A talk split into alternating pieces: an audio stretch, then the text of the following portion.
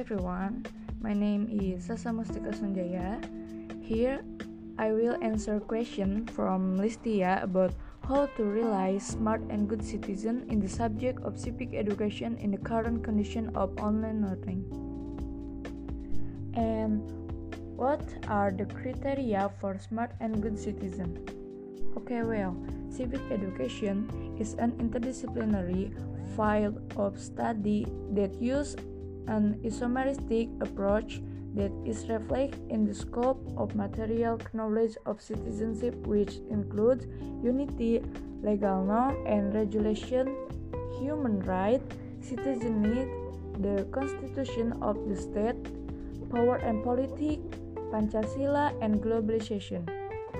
Basically, civic education teaches us about Indonesianness. So, in my opinion, the existence of sophisticated technology will not prevent civics learning from being conveyed to students.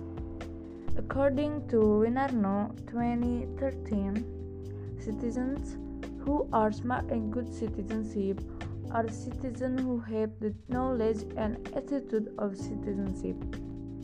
Citizenship knowledge and attitude contain at least civic confidence, civic competence, and civic commitment. That's all from me, and thank you very much.